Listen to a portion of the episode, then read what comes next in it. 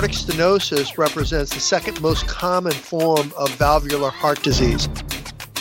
When they crash, they can be incredibly hard to manage. These strategies can actually make the patients worse. Echocardiograms that most of us are doing will often miss aortic stenosis. In this specific patient population, we may end up doing more harm than good. Welcome back to Critical Care Perspectives in Emergency Medicine. This is Mike Winters from the University of Maryland School of Medicine in Baltimore. Thanks for joining us for this podcast. Really excited to kick off a series that I think that we will carry through 2021 with every few weeks, few episodes here, and on a very challenging patient population, and those are critically ill patients with structural heart disease.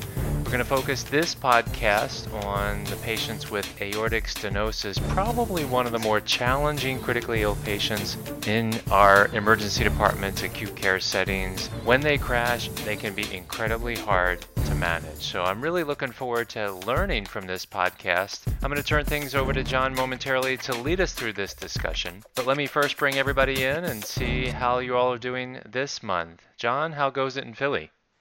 It's going well, Mike. 2021 is off to a good start, and we're doing well. Sounds good. Peter, how about New Orleans? So, doing well. You know, we're still battling with COVID, but positive light with vaccination programs up and running. We're excited about this.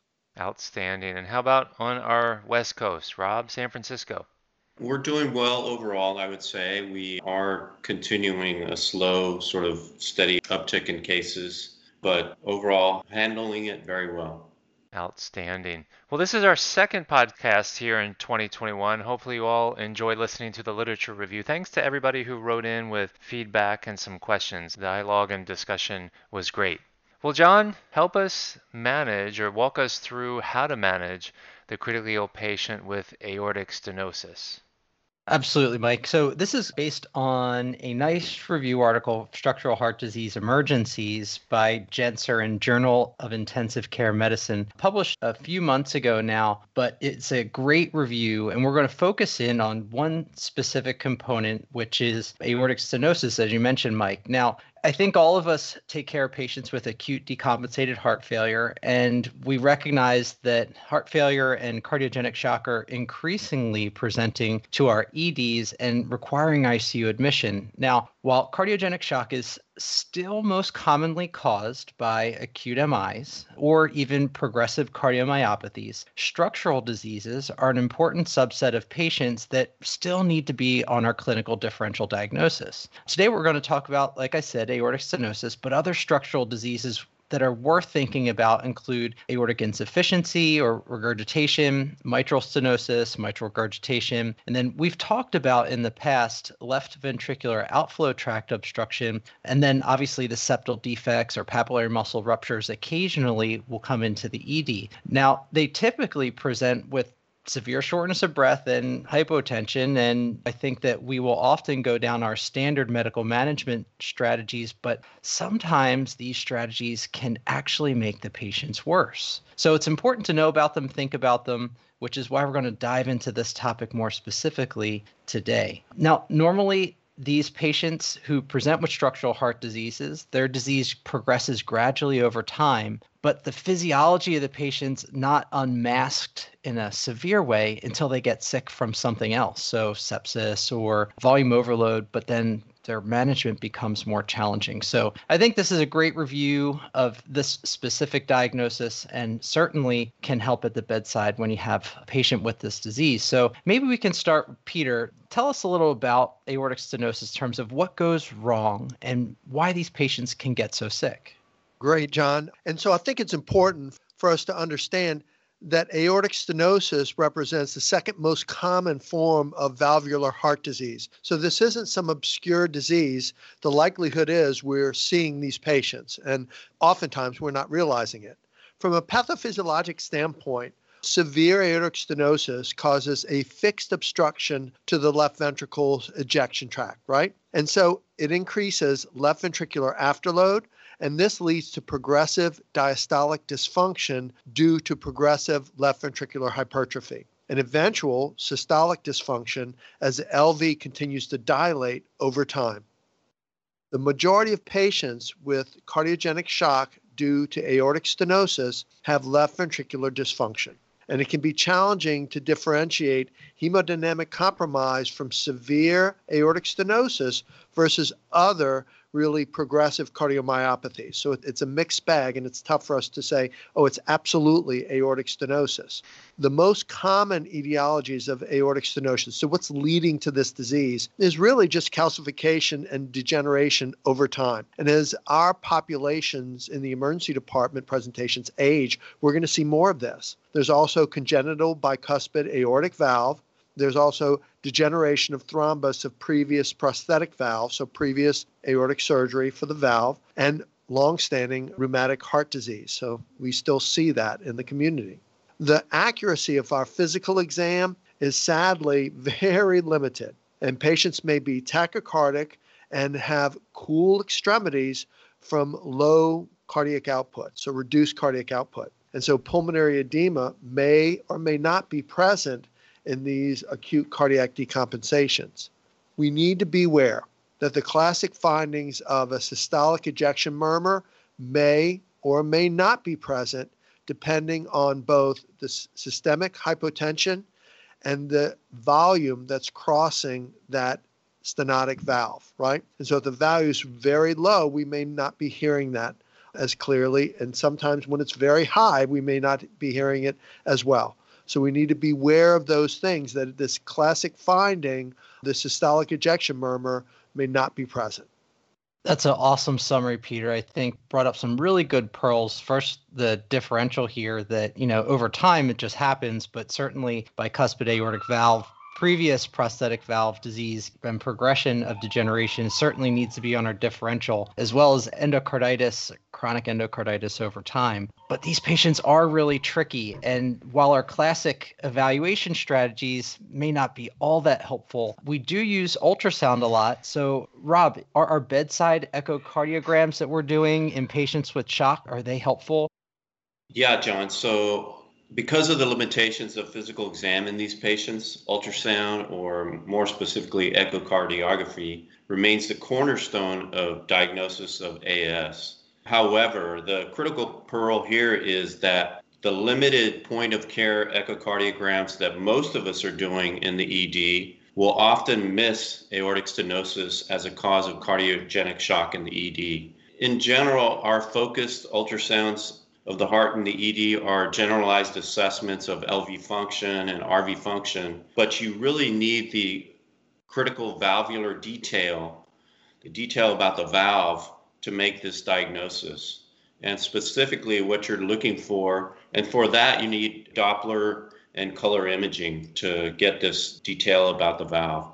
And what you're looking for, again, the echocardio criteria for severe AS include an aortic valve area of less than one centimeter squared, a mean AV gradient of greater than 40 millimeters of mercury, an aortic valve maximum velocity of greater than or equal to 4 millimeters per second. But note, patients with long-standing AS can develop low flow states with severe AS as their left ventricular function decreases over time. And so in these patients, they may still have severe AAS with an aortic valve area of less than one, but they will not have the other criteria. They may not wind up having the other high gradient, high velocity criteria because their ventricles are so worn out, they can't generate adequate stroke volume. So the bottom line is that, yeah, echo is the cornerstone of diagnosis, but in general,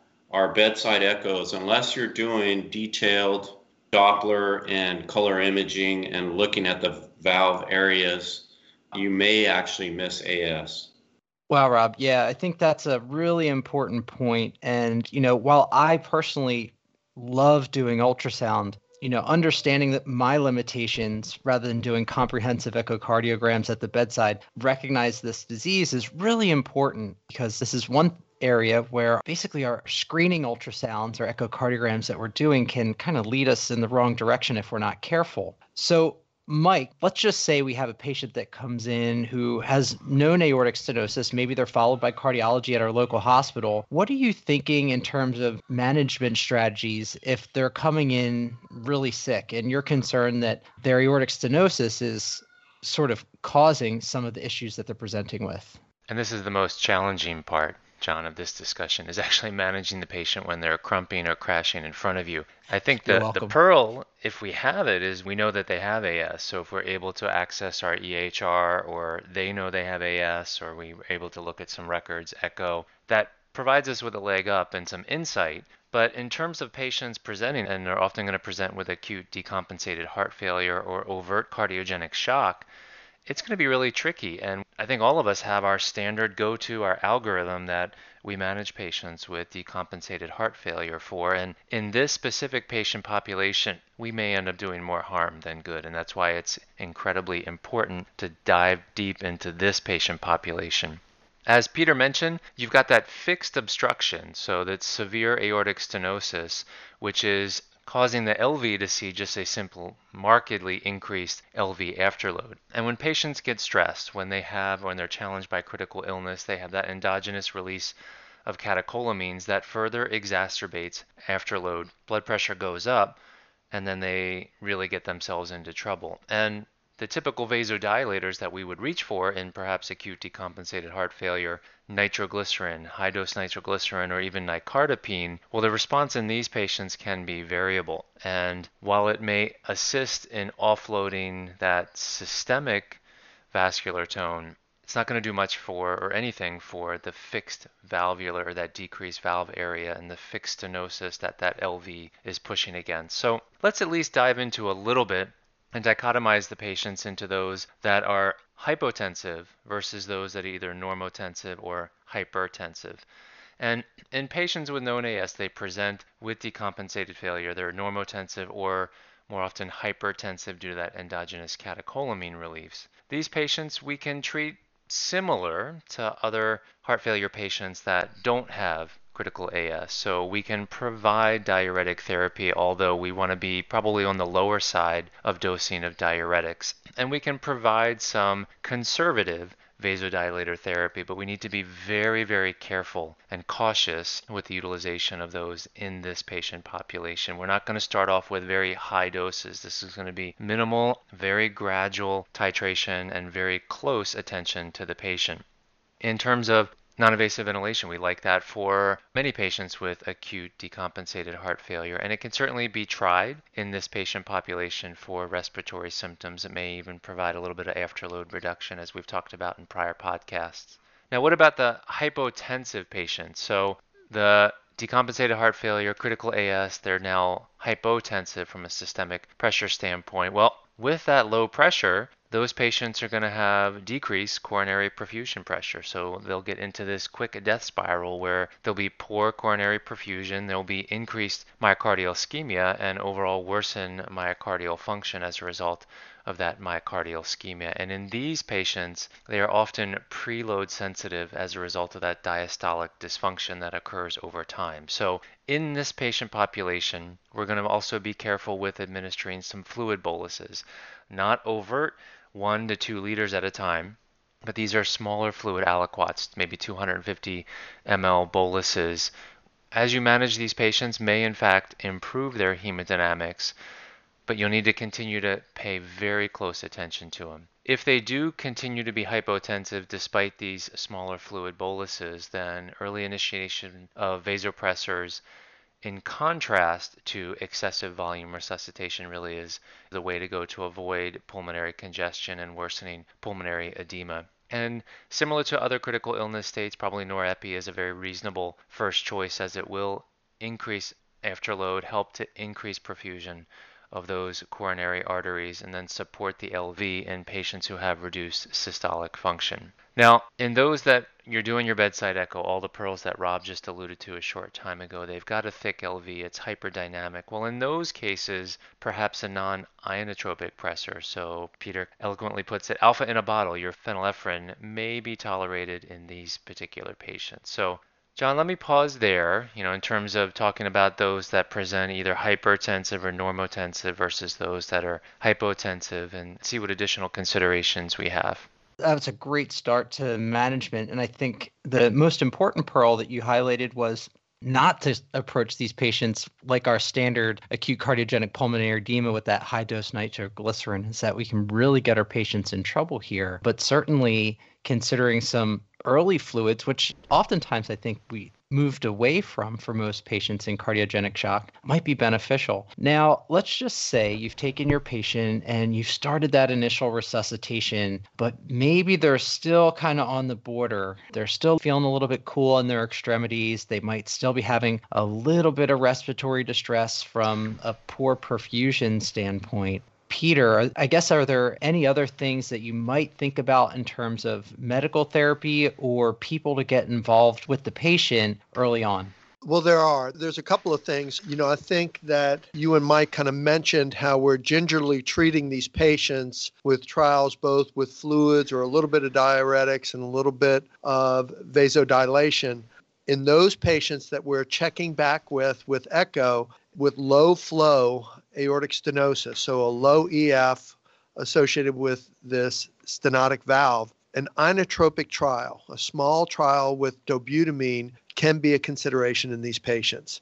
It's clearly preferred over epinephrine, which is going to be more of a mixed bag. We're just trying to give you a little bit of inotrope and some mild vasodilatation as the patient's systemic vascular resistance may already be high. And remember, it's tough to predict how dobutamine is going to respond, whether it's going to be more powerfully from an inotropic level or more powerfully from a vasodilatory effort, but it's worth a trial.